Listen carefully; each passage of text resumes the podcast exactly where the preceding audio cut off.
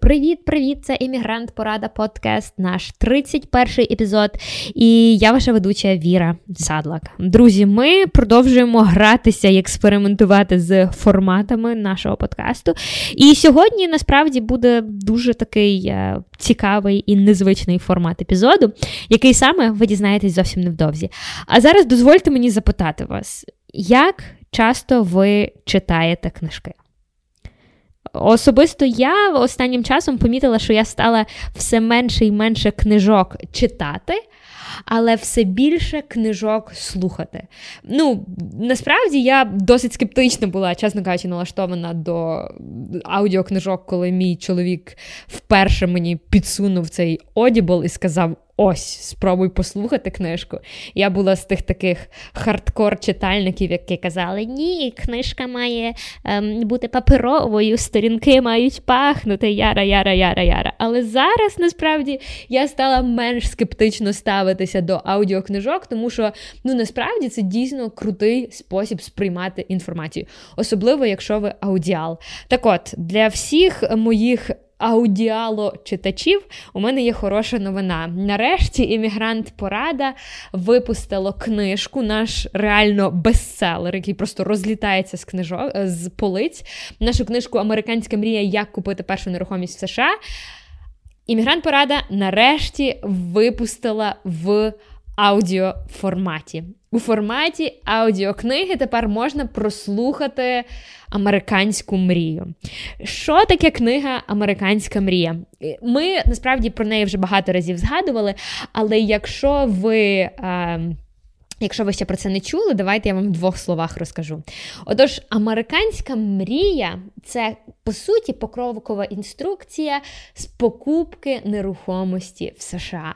Це можна сказати така перша книга українською мовою для тих, хто хоче купити свою першу нерухомість в Америці. Власне, в цій книзі всі процеси покупки нерухомості будуть просто покриті від А до Я. І те, що треба зробити перед тим, як вирішити купувати житло, і те, як потрібно шукати житло, про те, хто такі ріелтори, хто такі імміграційні лоєри, про те, як власне купити нерухомість, як відбувається весь цей процес з юридичної точки зору, про те, як взяти кредит у банку і навіть якісь поради про те, як, які там є схеми, як це найкраще зробити. Словом, це є дуже-дуже практична і цікава книга. Ми отримали ну, насправді чимало приємних, хороших відгуків, і я буду дуже рада, якщо ця книга зможе допомогти ще багато кому з покупкою нерухомості в Америці. І от, власне, нарешті це просто сталося. Нарешті ця книга вийшла в аудіоформаті. До сьогодні вона була доступна тільки в друкованому варіанті. Ви могли замовити книгу з нашого вебсайту, який ми, до речі, обов'язково додамо в description боксі тут, в нашому інфо. Інфобоксі. Також ви могли замовити електронну книгу і читати її з ваших кіндлів. Але нарешті зараз ми раді представити аудіокнигу. Так от, сьогодні ми будемо слухати, власне, перший розділ книги. Перший розділ книги, який називається Перед тим, як вирішити купувати житло. Давайте з вами послухаємо про те, е, про автора, власне, хто такий Андрій Бойчук, і він розкаже свою історію з нерухомістю. А до речі, він купив свою першу нерухомість, коли він був, як то кажуть, in his early 20s. Йому було 20 з чимось, і він купив свою першу нерухомість в Америці, будучи емігрантом. Дуже крута, дуже надихаюча історія. Він нею поділиться. Ми будемо говорити про те.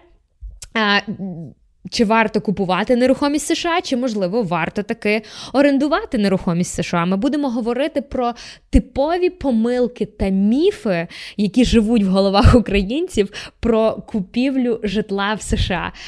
Словом, я дуже-дуже ну, надихаюся цією книжкою. Рада, що ви будете мати змогу відчути на собі, як це аудіокнига, і не хочу більше нічого далі говорити. Не хочу вас більше тримати в інтризі. Давайте слухати цю книжечку разом. Сідайте зручно, робіть собі кавусю, загортайтесь в тепленьке одіялко, і будемо слухати книгу про те, як втілювати свої американські мрії. Поїхали! Ви слухаєте подкаст Іммігрант Порада. Це програма для іммігрантів, у якій ви дізнаєтесь поради, життєві уроки історії успіху українців за кордоном.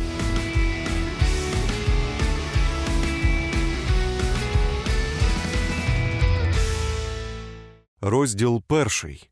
Перед тим як вирішити купувати житло.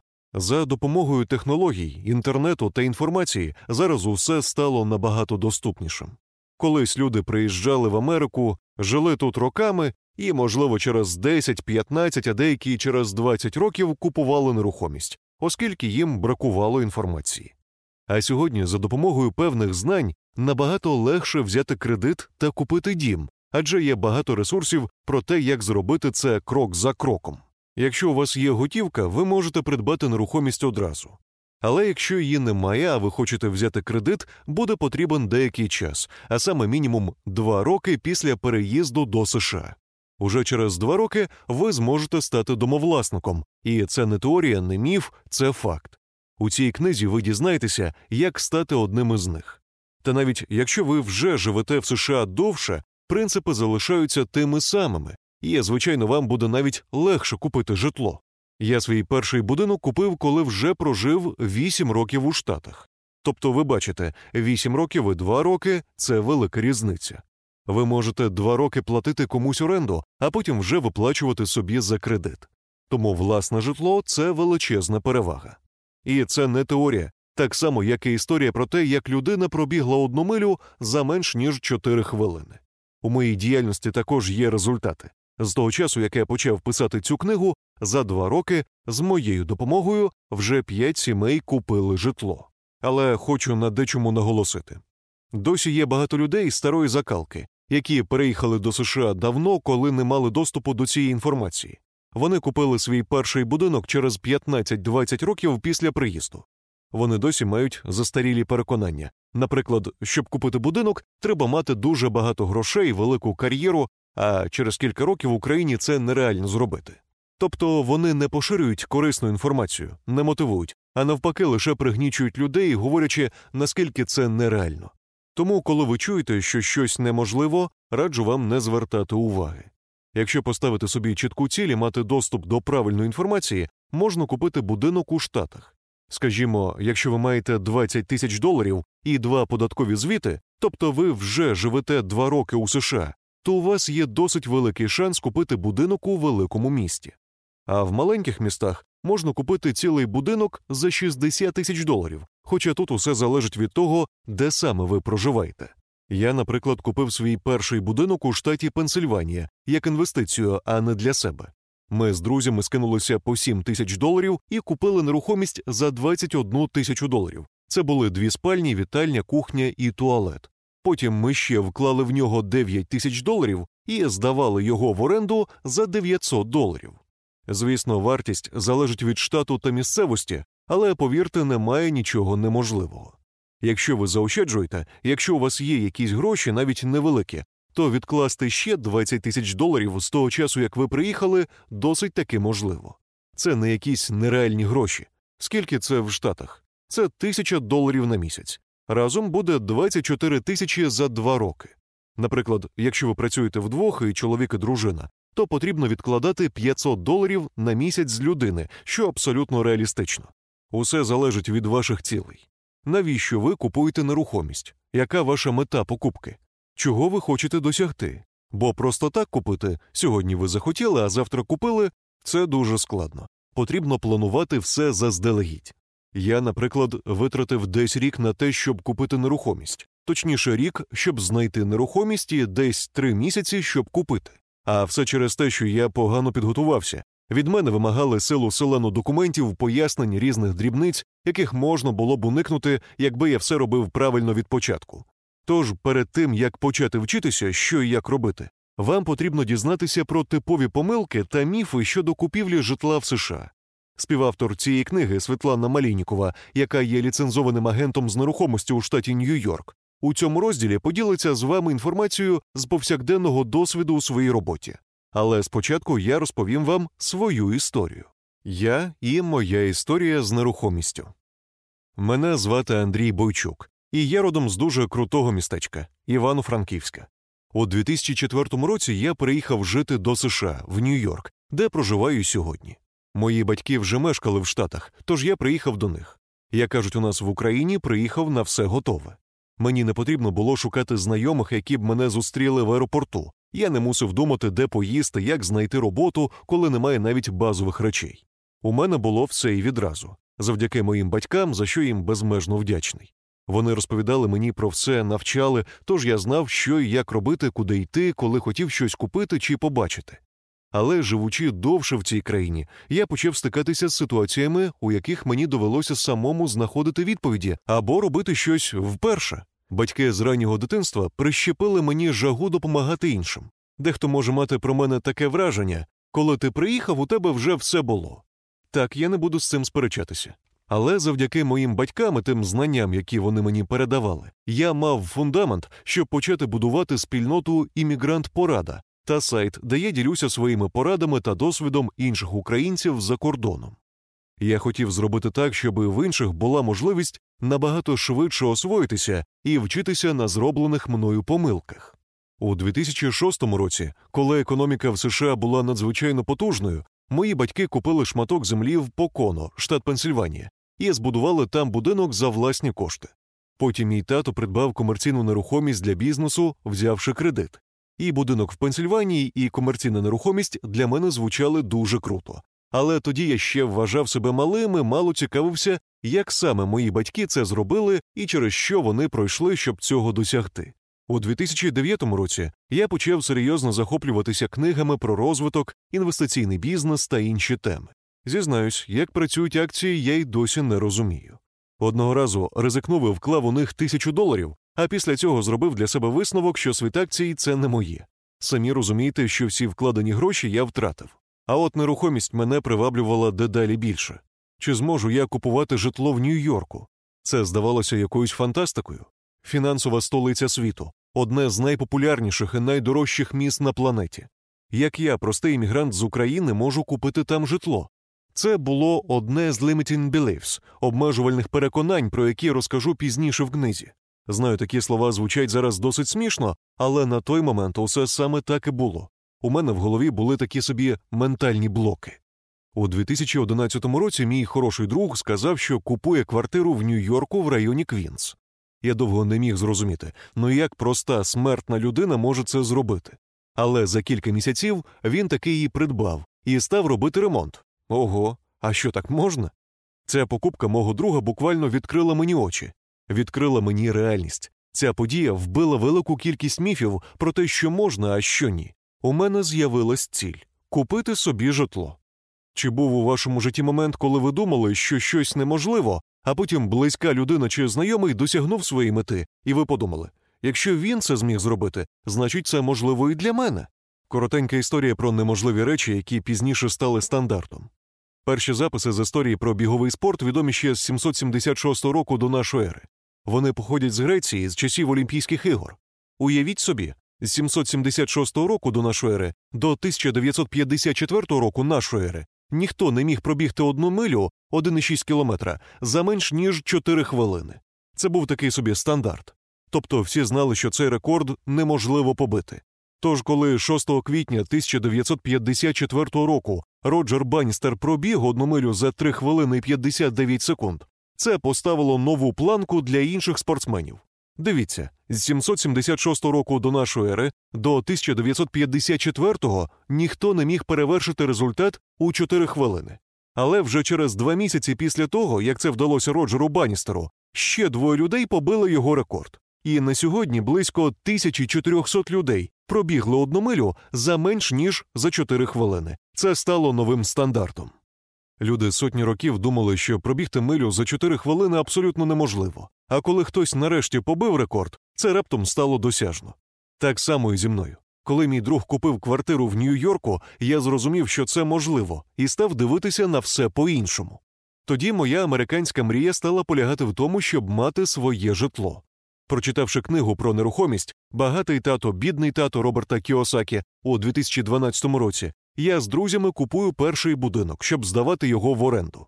Для мене цей день був великим святом, адже я ніби здобув новий статус, але також це означало, що я вклав інвестиції в бізнес. Але будинок був досі не мій. Жити там я не міг, тож моя історія тривала. Наприкінці 2012 року я почав шукати нерухомість для себе. Вгадайте, в якому районі?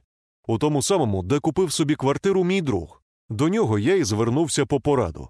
Що мені потрібно, щоб розпочати? Він розповів про сайт zillow.com. Круто, я почав шукати варіанти. Потім друг підказав, що варто знайти ріалтора, агента з нерухомості, який все покаже. Добре, зв'язався з кількома ріалторами. Практично на кожних вихідних я приїжджав у той район і дивився квартири.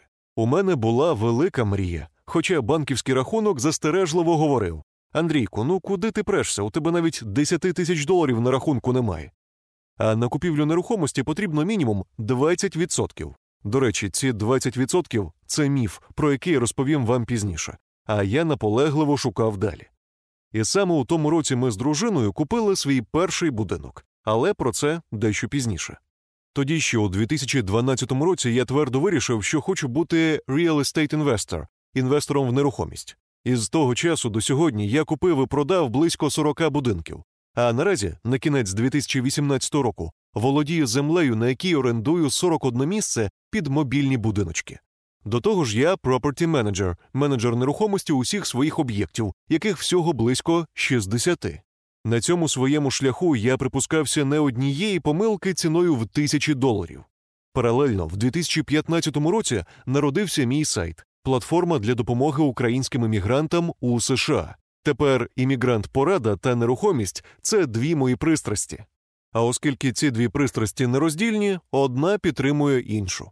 Через сайти під час особистих зустрічей я часто чув від людей, наскільки важко придбати житло в США. А ще я спостерігав за тим, які помилки роблять люди під час купівлі нерухомості. Результат ідея написання цієї книги.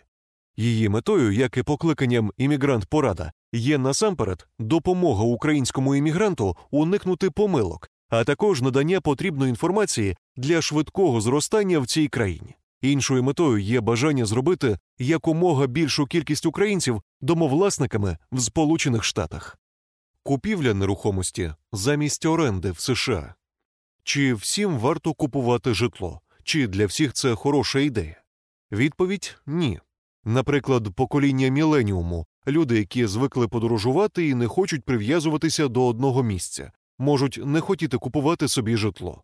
Та навіть якщо і ви серед таких людей читаєте цю книгу, не хвилюйтесь, для вас тут теж буде багато користі.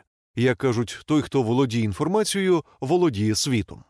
Крім того, коли ми ще не одружені або не маємо діток, то ми не знаємо, де буде наше майбутнє. Але щойно наш статус змінюється, ми відразу замислюємось про майбутнє, і вже не тільки своє, а й нового покоління. Тож, можливо, сьогодні вам ця інформація не потрібна, але пізніше точно знадобиться. На той момент, коли я задумався купувати житло, ми жили в п'ятьох в одній квартирі. Моя дружина, на той момент дівчина, і я в одній кімнаті, а також інша сім'я в іншій. Тісно. Якщо не враховувати ванну, особисто мене все влаштовувало. Але через рік такого життя ми захотіли переїхати. Відповідно, я почав думати про оренду і про те, де краще винаймати житло і скільки це все буде нам коштувати. Я порахував, що для переїзду треба буде приблизно 4500 доларів, а за оренду щомісяця треба буде віддавати півтори тисячі доларів. Це був 2013 рік. Я пишу цю книгу в 2018 році, і таких цін, на жаль, уже немає. Гарна однокімнатна квартира в Нью-Йорку коштує приблизно 2 тисячі доларів. Саме тоді мій друг купив собі квартиру у Квінс. Ого, я навіть ніколи не замислювався над тим, що колись зможу дозволити собі купити нерухомість у Штатах. Тоді мені ніби хтось відкрив очі. Завжди ж думаєш, що щось неможливо, поки хтось інший цього не зробить. Тому почав більше дізнаватися про купівлю житла і знайшов чудо кредит, який називається FHA Federal Housing Administration Loan. Згідно з його умовами, ви маєте заплатити перший внесок у розмірі 3,5%. Його навіть деколи знижують до 3%. Про цей тип кредиту та інші ви дізнаєтеся детальніше згодом. Я порахував, що мій друг купив квартиру за 165 тисяч доларів, а значить, і мені це реально зробити, причому перший внесок складатиме 5800 доларів. Ого. го Та це ж майже так само, як почати винаймати квартиру. Перший і останній місяць оренди заставою складатимуть 4500 доларів, а тут перший внесок на своє 5800 доларів. Різниця незначна. Я загорівся і почав пошуки. Через рік ми з моєю нареченою купили будинок. Це моя історія, і це був перший момент, коли мені вперше треба було прийняти рішення купувати чи орендувати житло. Відтоді я часто порівнював оренду та власне житло і знаходив дедалі більше причин, чому я зробив правильне рішення. Тож у таблиці внизу хочу поділитися з вами перевагами та недоліками оренди та купівлі нерухомості. Скільки потрібно грошей, щоб переїхати? Оренда. Зазвичай у США треба заплатити за перший місяць і заставу, яка дорівнює одному місяцю оренди. У деяких випадках, якщо власник дуже консервативний, то потрібно буде заплатити ще й за останній місяць. Тож порахуємо, скільки це в найгіршому випадку. Помножте ціну оренди на 3. Якщо взяти ціну оренди півтори тисячі доларів на місяць, то вам приблизно потрібно 4,5 тисячі, щоб заїхати у квартиру, і потім платити півтори тисячі щомісяця. Купівля своє житло. У середньому квартира чи будинок у США коштує 200 тисяч доларів. У деяких містах ціна значно вища, а в деяких менша. Але візьмімо цю середню цифру. Відповідно, вам потрібен на неї кредит. Мінімальний перший внесок складає 3,5% FHA loan. Тобто з 200 тисяч доларів вам треба буде заплатити 7 тисяч доларів, а ще за оформлення документів близько 6% 12 тисяч доларів. Отже, щоб заїхати в орендоване житло, треба 4,5 тисячі, а щоб взяти кредит на свій будинок 19 тисяч. Тож купити будинок виходить дорожче, і це великий недолік з першого погляду. Що потрібно? Оренда. Зазвичай, крім грошей, вам більше нічого не потрібно. Просто знаходите квартиру, підписуєте контракт для оренди і платите гроші. Деякі консервативні власники просять заповнити форму і перевіряють вашу кредитну історію та інформацію про ваше минуле background check. Що потрібно для купівлі своє житло? Щоб купити житло або точніше взяти його в кредит, вам потрібно як мінімум перебувати в країні два роки, щоб мати два податкові звіти. Також за ці два роки у вас має бути офіційна та стабільна робота або прибутковий бізнес. Крім цього, у вас на рахунку повинна бути сума, яка має дорівнювати щонайменше вартості першого внеску і оформлення документів, податок та страховка на нерухомість, оренда. Нічого не треба платити. Власне житло. Треба сплачувати податок та страховку. Вони будуть автоматично додані до вашої щомісячної виплати за кредит. Скільки податку на нерухомість треба платити на рік? На жаль, у мене немає відповіді на це питання, бо кожна ситуація різна. Але в Нью-Йорку це близько 2-6 тисяч доларів на рік. Усе залежить від розміру нерухомості, її місця розташування, стану, віку тощо.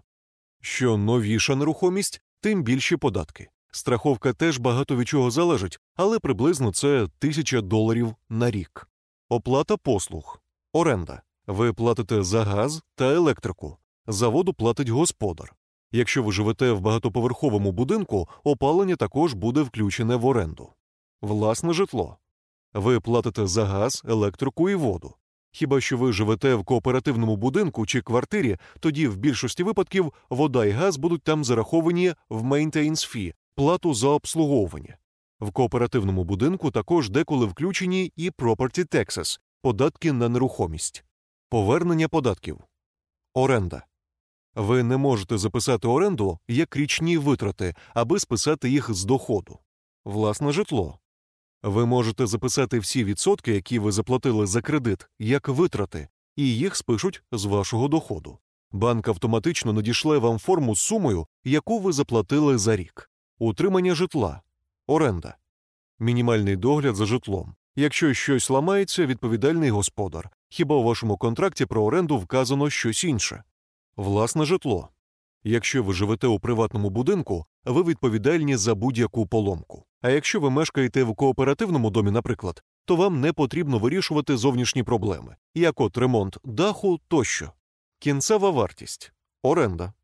Скільки би ви не жили на квартирі і не платили б за неї, коли ви вийдете, то опинитесь на тому самому місці, що й коли в'їжджали. Власне житло. Усе, що ви платите, ви сплачуєте в кредит за своє житло. Тобто ви ніби платите оренду, але собі, а через 15-30 років будинок буде ваш. Або у будь-який момент його можна продати і різницю між ціною продажу та кредитом забрати собі. Також кредит на будинок завжди можна сплатити швидше, і в такому випадку ви заплатите менше відсотків. З часом ви можете здавати його в оренду і мати щомісячний дохід. Гнучкість оренда.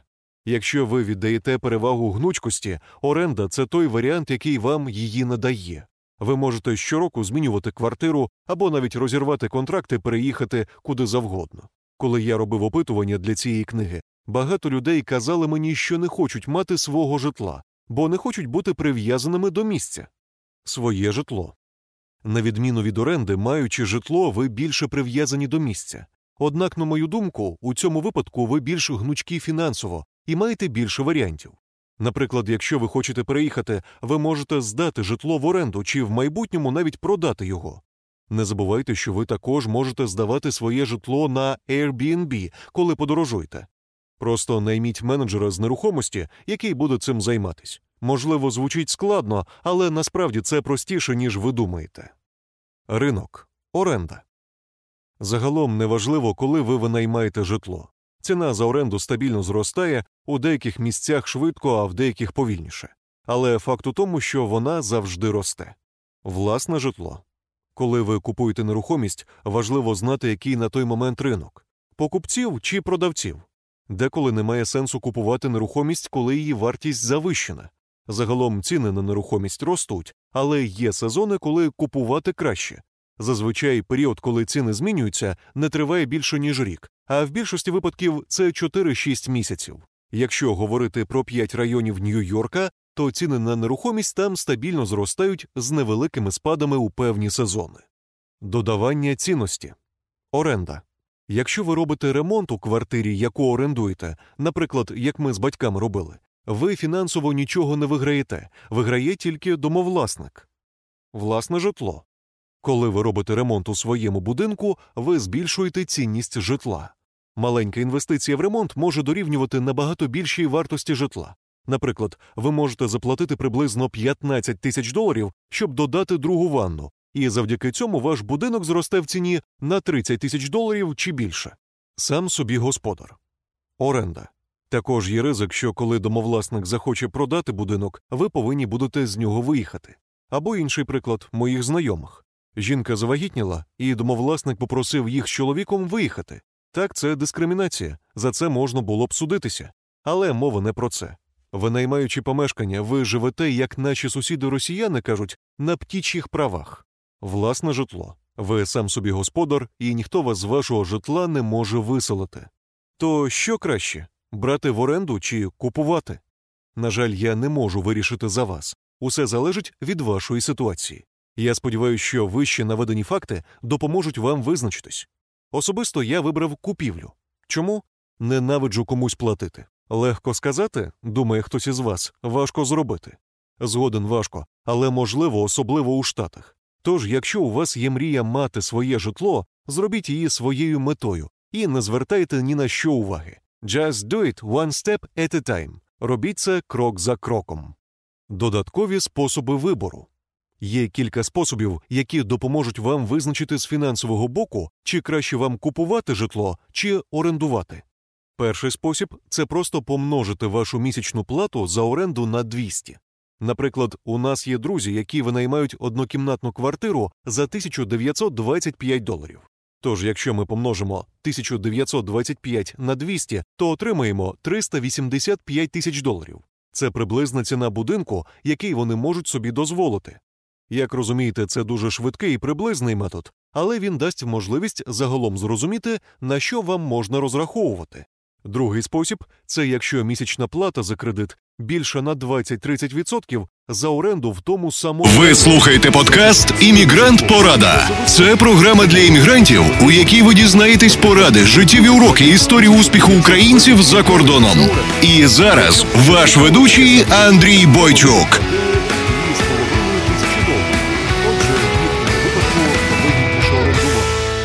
Але будьте обережні, коли рахуєте.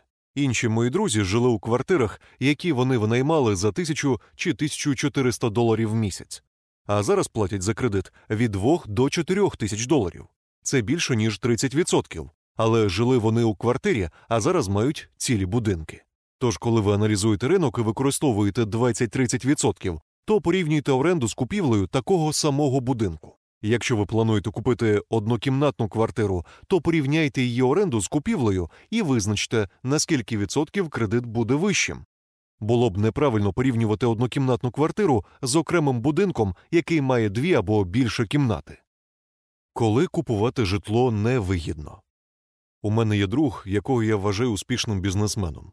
Він піднявся з нуля, як то кажуть, розкрутився саме тут, у Штатах. Він заробляв настільки багато за місяць чи за рік, що всі ми, напевно, можемо про це тільки мріяти, але в нього не було своєї нерухомості. Чому?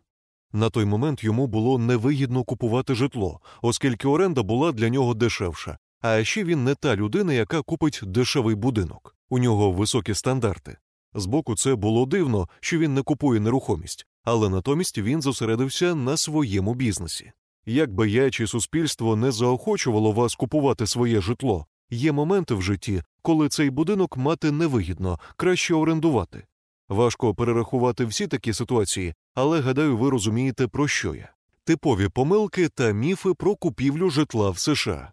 Улітку 2016 року я був в Україні і не міг не звернути уваги на багато рекламних щитів, які пропонували будинки канадського чи американського зразка, тобто з дерева. Я поговорив про це зі своїм двоюрідним братом, і він розповів, що ціна будинку під ключ без землі у Франківську на той час була близько 30 тисяч доларів. Причому такий будинок буде готовий менш ніж за рік. Мені знайома така система, бо в Штатах тільки так будинки і будують. Цей тип називається дерев'яний каркас, але люди з України ще називають його сірниковою коробкою.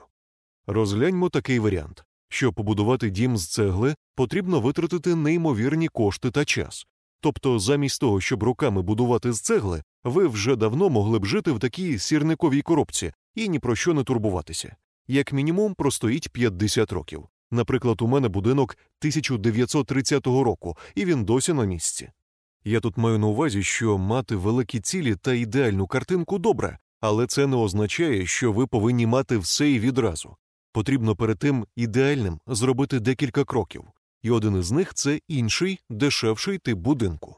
Подібну помилку я бачу тут у Штатах, не з побудовою, а з купівлею.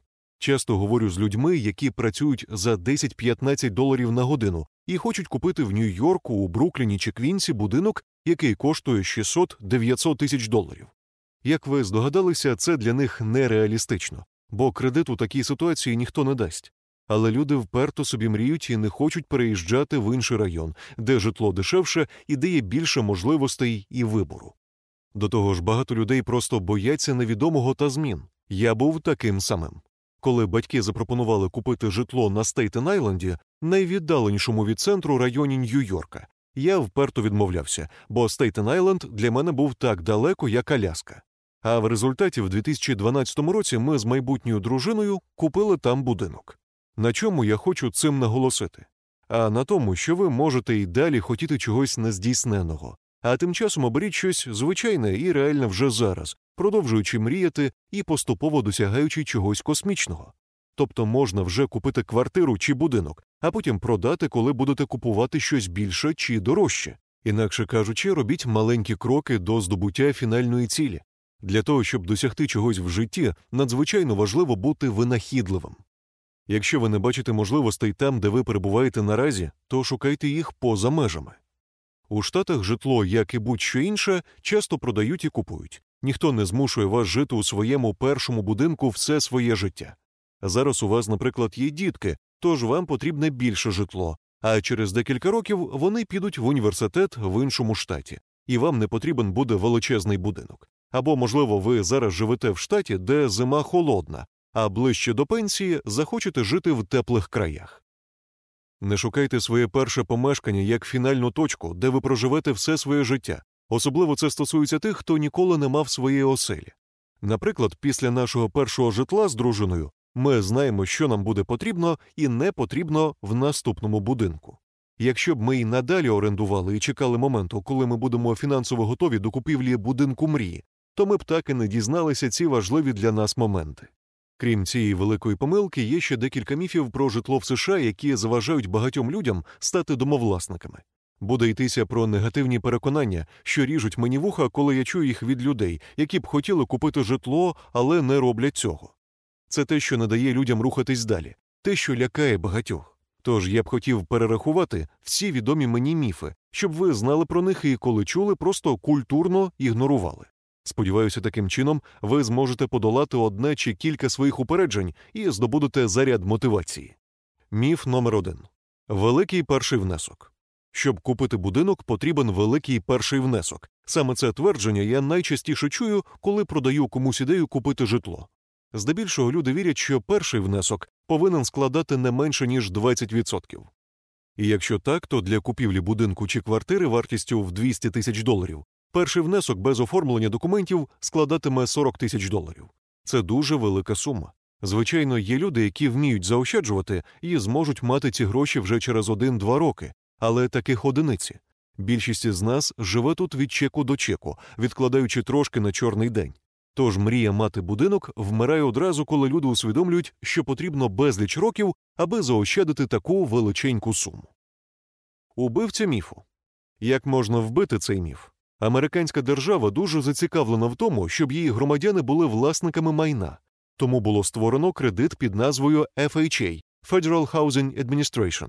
Це позика, для якої перший внесок може бути не 20%, а 3,5%, і навіть деколи всього 3%. Деталі про цей кредит ви дізнаєтесь згодом, але вже тепер розумієте, наскільки легше буде придбати житло, коли ваш перший внесок не 40 тисяч доларів, а 6,5 тисяч. Якщо сім'я з двох людей намагатиметься заощаджувати, то зможе зібрати такі гроші вже за півроку. А ще є можливість взяти Conventional Mortgage, звичайну позику, у якій перший внесок починається від 5%. Міф номер 2 треба бути заможним. Щоб придбати житло, потрібно бути забезпеченою людиною. Так, мати будинок це фінансова відповідальність, тобто потрібно сплачувати податки за страховку за все, що вийшло з ладу в домі. Але чи треба бути заможним і дуже добре заробляти, щоб можна було собі таке дозволити? Убивця міфу. Насправді ви не можете собі дозволити винаймати житло в оренду. Чому? Тому що оренда обійдеться вам значно дорожче. Ось мій приклад з реального життя. Ми з дружиною донечкою живемо в будинку, який купили в 2012 році. Платимо 1175 доларів на місяць за кредит з відсотками, за страховку і податки. Орендувати квартиру такого розміру, тобто з трьома спальнями, наразі коштує близько 1600 доларів, а приватний будинок мінімум 2-3 тисячі доларів. Отже, ми заощаджуємо приблизно 1300-1800 доларів на місяць, тому що маємо власне житло, а не винаймаємо. Можливо, ви і самі тільки зараз про це задумались? Чимало людей, які чули від мене такі підрахунки, були доволі здивовані. Припустімо, що випадок моєї родини є винятком, бо ми купили будинок досить дешево. Інший приклад нещодавно мої друзі придбали дім за собівартістю, їхнє житло десь у півтора рази більше за наше. Оренда меншого приватного будинку в їхньому районі складає 2,5 тисячі доларів на місяць, а за кредит з відсотками, страховкою, податками і MIP Mortgage Insurance Premium, докладніше про це згодом, вони платять 1750 доларів. Тобто вони купили житло за собівартістю без знижок і все одно заощаджують близько 750 доларів щомісяця, маючи власне житло та кредит. Тож висновок такий. Щоб винаймати житло, потрібно бути фінансово заможнішими, ніж якщо купити власний будинок в кредит. Вартість оренди щороку зростає, а виплати за іпотекою залишаться такими самими впродовж наступних 15 чи 30 років. Міф номер 3 щойно приїхав. Я в Америці нещодавно і не можу дозволити собі житло. Часто чуємо від нових іммігрантів. І це певною мірою правда. Бо якщо ви живете в країні менше ніж два роки і ще не маєте двох податкових звітів, то вам буде дуже важко взяти кредит. Якщо у вас вже є хороша кредитна історія, є шанс взяти лоун, позику з першим внеском 20%, але це теж досить складно. Убивця міфу. Велике але полягає в тому, що від першого дня переїзду до штатів ви можете почати готуватися до купівлі житла. І всього-навсього через два роки ви зможете взяти кредит на купівлю будинку і побити всі рекорди іммігрантів. Я придбав свою першу нерухомість через сім років життя в США і ще через один рік мав власне житло. Тепер я знаю мінімум три сім'ї, які завдяки вчасно отриманій інформації купили житло через два роки після приїзду. Міф номер 4 Я занадто молодий. Я ще замалий про це думати. Це мій улюблений міф. Убивця міфу. Я купив свій перший будинок, коли мені було 25. і вважаю, що вже був застарий для цього. Сполучені Штати надають неймовірні можливості. Після першого офіційного оформлення на роботу будь-яка людина може дозволити собі купити житло. Тож, якщо ви маєте дітей або племінників, дайте їм почитати цю частину книги або розкажіть їм про це. Якщо ви у свої 16 чи 20 років живете з батьками і маєте роботу, то вважайте, що ви виграли в лотерею. Вам не потрібно платити за оренду, їжу і безліч інших витрат. Це чудова можливість відкладати гроші. А коли ви вирішите жити окремо від батьків, ці гроші використайте не на security deposit, заставу за оренду, а на перший внесок за власний будинок чи квартиру. Якщо ж ви хочете переїхати, але не винаймати цілу квартиру, а тільки кімнату, то придбайте квартиру або будинок і здавайте інші кімнати в оренду. Візьмімо ще раз для прикладу Стейтен Айленд у Нью-Йорку. Купити квартиру або маленький будинок, бунгало, тут коштує 300 тисяч доларів. Перший внесок складає 10,5 тисяч, а ваш місячний платіж буде приблизно 1800. У вас є дві кімнати, отже, ви можете здавати одну і жити собі в іншій. У Нью-Йорку кімната коштує близько 700 доларів. А оскільки вам платять 700, ваші витрати на власне житло складатимуть близько 1100 доларів. Я розповідаю про це для того, щоб дати вам зрозуміти, що ви з ранніх років дорослого життя можете будувати своє майбутнє. Нерухомість це найлегший спосіб простій людині стати заможною.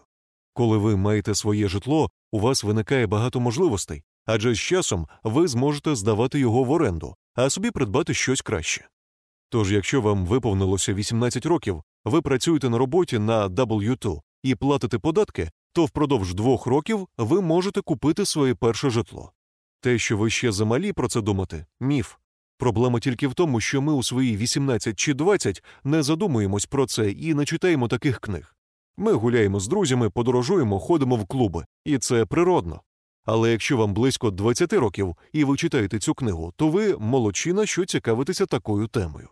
А якщо ви старші, то ця книга може стати найкращим подарунком близькій людині, якій зараз 20. Повірте, купівля житла в ранньому віці змінить їхнє майбутнє. Міф номер 5 Погана кредитна історія. У мене погана кредитна історія та оцінка. Убивця міфу. А в кого вона хороша? Жартую. Погану кредитну історію, як і решту в житті, можна виправити. Купівля будинку не займе у вас тиждень чи місяць. У цій книзі я розповідаю, як придбав власне житло. Після цього моя кредитна оцінка впала з 716 до 620, майже на 100 позначок, а це дуже дуже багато. Декого з вас це може неабияк здивувати, правда? Ішов час, і за 23 місяці я підняв свою кредитну оцінку до 820. Дехто з вас знову скаже, це неможливо. Зізнаюся, якби мені хтось розповів це раніше, я би дуже скептично поставився до цієї інформації, і я завалив би цю людину 101 запитанням. Адже це і справді звучить нереалістично. Але мені це вдалося. Ця книга не про те, як повторити це досягнення, але згодом я в кількох словах розповім, як я зміг це зробити. Можливо, сьогодні у вас погана кредитна історія та оцінка? Головне запитання, чи готові ви це змінити? Чи достатньо велика ваша жага купити власне житло? По-перше, кредитну історію можна покращити і навіть менше, ніж за два роки. По-друге, можливо також купити житло із низькою кредитною історією. Світлана, співавтор цієї книги, взяла кредит з оцінкою 620. Міф номер 6 Я нелегальний іммігрант. Я проживаю у Штатах нелегально, без документів, тому ніколи не зможу придбати тут житло. Убивця міфу. Майже кожна людина у світі має право купити нерухомість у США. Тобто, живучи в Україні, жодного разу навіть не бувши в Америці, ви маєте право придбати там будинок. Тож, якщо ви проживаєте в Штатах нелегально, ви теж можете це зробити. Але варто уточнити. Коли ми говоримо про купівлю, йдеться про житло, яке коштує тисячі доларів. Ви заплатили ці гроші готівкою і маєте своє житло. А якщо ви хочете брати кредит, це вже інша тема, адже дуже мало банків видають кредити іммігрантам без документів. У такому разі вам краще звернутися до української кредитної спілки в США. Не факт, що вони дадуть вам кредит, але це більше ймовірно, ніж у великому банку, як от Chase чи Wells Fargo. Також можете зайти в маленькі банки і запитати там. Словом, те, що ви нелегальний іммігрант, не означає, що ви не можете купити житло. Вам просто потрібно буде постаратися дужче. Зокрема, гарна ідея для вас це взяти косайнер, людину, яка підпише згоду сплатити позику, якщо ви не будете в змозі це зробити. Ця людина має легально проживати в країні. Міф номер 7. Я недостатньо заробляю. Одне з найпопулярніших виправдань я недостатньо заробляю. Убивця міфу. Парадокс у тому, що коли запитуєш людину, а скільки це достатньо, то чіткої відповіді вона зазвичай не дає. Мій друг, заробляючи 14 доларів за годину, купив житло приблизно за 180 тисяч доларів. А 14 доларів за годину це досить низька зарплата. Якщо ви заробляєте 14 доларів, хочу вам сказати, що ви варті більшого. Повірте, це не просто слова. Я знаю нас, українців, і знаю, як ми любимо тяжко і віддано працювати. Тож або шукайте нову роботу, або попросіть підвищення, або знайдіть підробіток. Варіантів достатньо. Головне питання наскільки сильно ви зацікавлені в купівлі житла. Як каже одне прислів'я, ми не настільки багаті, щоб купувати дешеві речі. Так само і я вам хочу сказати, що ви не настільки багаті, щоб орендувати житло в США. Як це не дивно, але в більшості випадків дешевше мати власний будинок, ніж винаймати його. Хіба що ви орендуєте кімнату, хоча це теж сумнівний варіант, адже ви можете купити квартиру та здавати зайву кімнату. Насправді ви недостатньо заробляєте, щоб винаймати житло. Моя сестра Світлана любить нагадувати своїм покупцям, ціни оренди ростуть так само швидко, як і вартість нерухомості в Нью-Йорку. Тому вам варто обрати витрачати на оренді чи щомісяця вкладати у свій дім рік за роком. Міф номер 8 Міленіалс покоління міленіуму. Теперішня молодь, яку ще називають поколінням міленіуму, переважно віддає перевагу оренді будинку чи квартири. По-перше, тому що вони не хочуть прив'язуватися до одного місця, бо не можуть визначитись, де вони хочуть жити. По-друге, тому що вони не хочуть зазнати краху, як домовласники у 2008 році. І по-третє, бо вони не хочуть доглядати за будинком чи щось ремонтувати. Їм легше заїхати на все готове і докладати до свого помешкання мінімум зусиль. Убивця міфу. Житло не є тягарем, це інвестиція. Навіть якщо ви не визначилися, де б ви хотіли жити, купивши будинок, ви інвестуєте у своє майбутнє. Ви можете продати його і купити щось інше або залишити собі і здавати в оренду. Одна з основних причин кризи 2008 року полягала в тому, що банки видавали позики людям, які не були готові виплачувати за кредит. Банки навіть знали, що ті люди не зможуть платити, але їм просто потрібно було їх на когось оформити. Сьогодні ситуація змінилась, усе чітко перевіряють, а банк хоче бути впевнений, що ви будете спроможні платити за кредит щомісяця. Міф номер 9. Limiting beliefs – ментальні блоки. Ментальні блоки або limiting beliefs суто на психологічному рівні заважають вам купити житло. Хто я такий або хто я така, щоб мати оселю в США? Я в Україні не мала власного дому. Кого я хочу обдурити? Це неможливо і це не для мене. Ви не обов'язково почуєте це вживу, але багато людей мають подібну розмову в голові з собою. Убивця міфу. Намагайтеся зосередитись на бажаному, а не на тому, чому ви не зможете чогось досягти. Рекомендую вам частіше заходити на такі сайти, як Zillow, Trulia, Realtor і дивитися, що продають у різних містечках.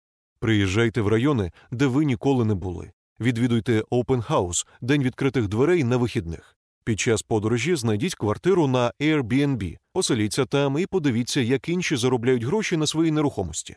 Може, це стане вашим новим хобі? У моєму Світлана випадку можна сказати, що все з цього і почалося ще років 10 тому, і досі не проходить бажання знайти і купити наступну власність. Міф номер 10. ціни на ринку зависокі. Я чекаю того ідеального моменту, коли ціни на житло будуть такими, як були рік або два роки тому, або такими, які були після кризи. Це думка багатьох людей. Особливо це стосується районів, у яких ціни піднялися в два рази. Люди говорять про те, що ціни будуть нижчими, тому чекають і не купують. Убивця міфу. Зверніть увагу на статистику. У Нью-Йорку за останні 100 років ціни йшли тільки вгору. Так, було коливання трішки вниз, трішки вверх, але за всі 100 років це тільки вгору. Не очікуйте, що ціни стануть нижчими. Шукайте, що вам подобається, і купуйте. Ваші діти або правнуки подякують вам, бо нерухомість, у яку ви інвестуєте сьогодні 1 долар, буде коштувати набагато більше в майбутньому. Міф номер 11. Високий ризик. Це ризиковано. Я можу втратити всі гроші. Убивця міфу. Багато людей, особливо ті, хто любить займатися бізнесом, у США починають гратися з акціями, тобто інвестувати в біржу. Звісно, є ті, хто на цьому розбагатів, але більше все-таки тих, хто втратив усі свої гроші. На відміну від біржі, нерухомість це найкращий внесок, який можна зробити. Щороку, з кожним місяцем, коли ви платите за кредит, ви зберігаєте ці гроші в нерухомості, яку потім можна буде продати або передати наступним поколінням. Погодьтеся, щоб прожити в цьому світі, не потрібно мати акції. А ось будинок це місце, де ви можете жити. Якщо ви не маєте свого дому, ви орендуєте. Не може так бути, щоб ви ніде не жили. Тобто нерухомість це basic need, основна потреба людини. Хочу зауважити ще одне за допомогою того, що ви живете у своєму будинку чи квартирі, можна збільшувати цінність дому власноруч та своїми вміннями. Скажімо, ви дещо знаєтесь на дизайні та інтер'єрі, вмієте працювати руками, можете гарно пофарбувати кімнату в якийсь цікавий колір або знаєте, де знайти оригінальні меблі. Таким чином, ви прикрашаєте будинок, покращуєте його і цим збільшуєте його вартість. Ми говоримо про величезне зростання. Тобто ви купуєте будинок за 100 тисяч доларів, робите ремонт за 10 тисяч доларів своїми руками чи когось наймаєте, а ціна нерухомості внаслідок може зрости до 150 тисяч доларів. Спрацюють навіть такі маленькі зміни, як вибір правильних меблів чи гарно пофарбовані стіни. Будинок був старий, а ви його оновили, навіть якщо посадили нові кущі чи квіти у дворі. Це все додається до цінності нерухомості, яку ви можете згодом продати дорожче або передати наступним поколінням. Якось ми з нашою донечкою Ангелінкою вийшли на задній двір, де я щось робив біля дому, а вона крутилася біля мене. Сонечко пригріло, зелена травичка, і наше маленьке диво бігає по цій травичці туди назад. Усе розглядає, усе і цікаво, а як інакше. Дитині майже 12 місяців. Лишень тоді, майже через 4 роки, я зрозумів, наскільки важливо мати свій будинок, нехай навіть свій клаптик землі. Тож, коли ви купуєте нерухомість, ваш ризик справді мінімальний. У порівнянні з іншими видами інвестицій, навпаки, ви виграєте практично відразу. Міф номер 12. Мені страшно. Наскільки б розумною вам не здавалась ідея купити будинок, у вас все одно буде страх перед тим, як взяти великий кредит на 100-200 тисяч доларів чи більше. Ще страшніше стає, коли перевести цю суму в мільйони, наприклад, півмільйона, чверть мільйона, п'ята частина мільйона. Коли я брав свій перший кредит, це було чверть мільйона, і мені було дуже страшно. Хоча я розумів, що все це логічно, що я зможу його платити, що я можу собі це дозволити, адже місячна плата за цей кредит менша за оренду квартири. Але все одно в моїй голові були певні ментальні блоки. Був страх, що я не зможу заробити, не зможу сплатити. Убивця міфу. Якщо ви боїтеся брати кредит, це абсолютно. Я би здивувався, якби ви сказали ні, я не боюся, чого тут боятися. Просто хочу вам сказати, що ви маєте бути до цього готові. Буде страшно, і буде нелегко цей страх перебороти. Але не здавайтеся, йдіть до кінця. І після того, як візьмете кредит, ви зрозумієте, наскільки це чудове рішення для вас. Навіть ті самі ріелтори, адвокати та інші люди, залучені у сферу нерухомості, хвилюються за весь процес і проходять його щоразу, як вперше. Це досить стресово, але маючи правильну інформацію і допомогу професіоналів, ви будете почуватися спокійніше. Міф номер 13. аналітичний параліч. Я хочу проаналізувати все до кінця, щоб не припуститись помилки. Я хочу запитати в усіх можливих людей, чи правильно те, що я роблю, чи в правильному районі купую. Убивця міфу. Є таке поняття analysis paralysis – аналітичний параліч. Якщо ви не плануєте стати агентом з нерухомості або адвокатом, то вам не потрібно знати всіх деталей. Якщо ви не хочете зробити жодної помилки, ви ніколи нічого не купите. Будьте готові десь оступитися. Це життя, і не мені вам про це розповідати. Міф номер 14. Важко почати. Я не знаю, звідки почати. Убивця міфу. Ця книга і є убивцею цього міфу. тому що це саме той ресурс, у якому ви дізнаєтесь, що за чим робити крок за кроком, чого уникати, на чому зосередитись, а на що не зважати. У цьому мені допоможе співавтор книги Світлана, моя сестра, а також один із найбільш турботливих агентів на Стейтен Айленді. Тож розпочнімо. Ну що, друзі, як вам сподобалося читати вухами? Особисто мені дуже. Я є великим прихильником аудіокниг і всіх агітую за аудіо читання, якщо так можна сказати. І я рада, що в нас була змога поділитися з вами цим класним досвідом.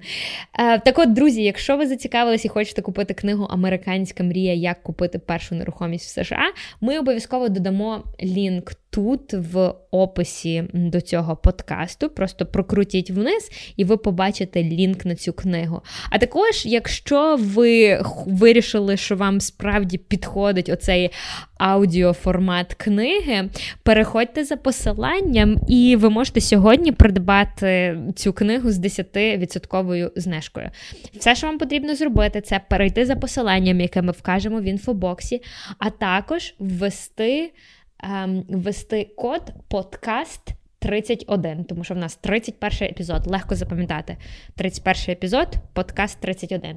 Ем, Обов'язково обов'язково переходьте, купляйте, слухайте, читайте її в паперовому вигляді, чи читайте її в електронному вигляді. Ця книжка це насправді ну, вона була написана просто людьми, які собі, по суті, можна сказати, збудували безпечну і безбідну старість на все життя, тим, що вони, власне, свого часу розумно інвестували в нерухомість.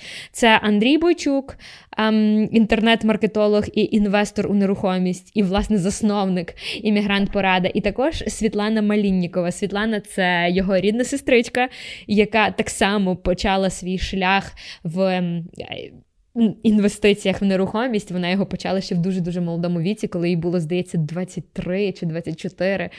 Словом, ці двоє вони надзвичайно цікаві, і як як сказав один читач, Андрій пише Андрій пише так, як говорить. От книжка написана, як то кажуть, знаєте, як на хлопський розум. Тобто вона не написана складною мовою інвестора а, в нерухомість. Вона написана таким, знаєте, простим українським хлопцем з Івано-Франківська для таких же самих простих читачів. Мені особисто вона дуже зайшла, як то кажуть, і я сподіваюся, що вона вона вона вам також зайде. І оскільки ми вже зачепили трошечки, ми вже трошки згадали Світлану в цьому подкасті, то я вже відкрию тоді одразу всі карти. Наступного тижня до нас в гості прийде Світлана Маліннікова. Власне, вона є співавтором книжки Американська мрія, а також вона є успішним агентом з нерухомості в США. Друзі, і коли я кажу успішним, ви маєте розуміти, що Світлана ставала ну, кілька разів підряд номер один.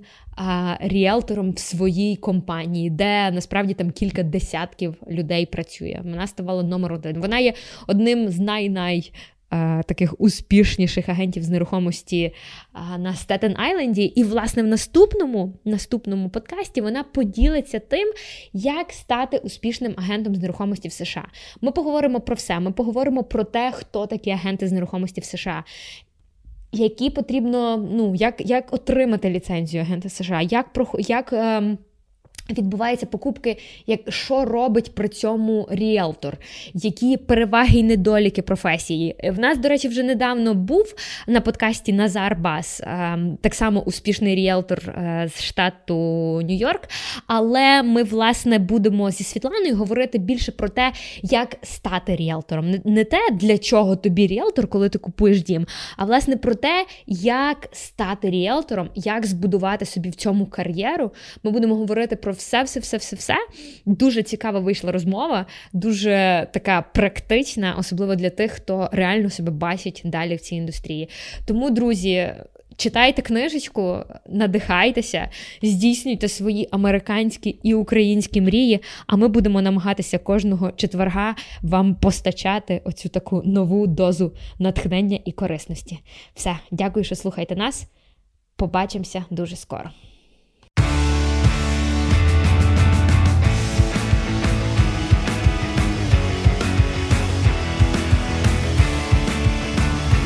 Дякую, що слухали подкаст Іммігрант Порада. Більше цікавого на www.iporada.com podcast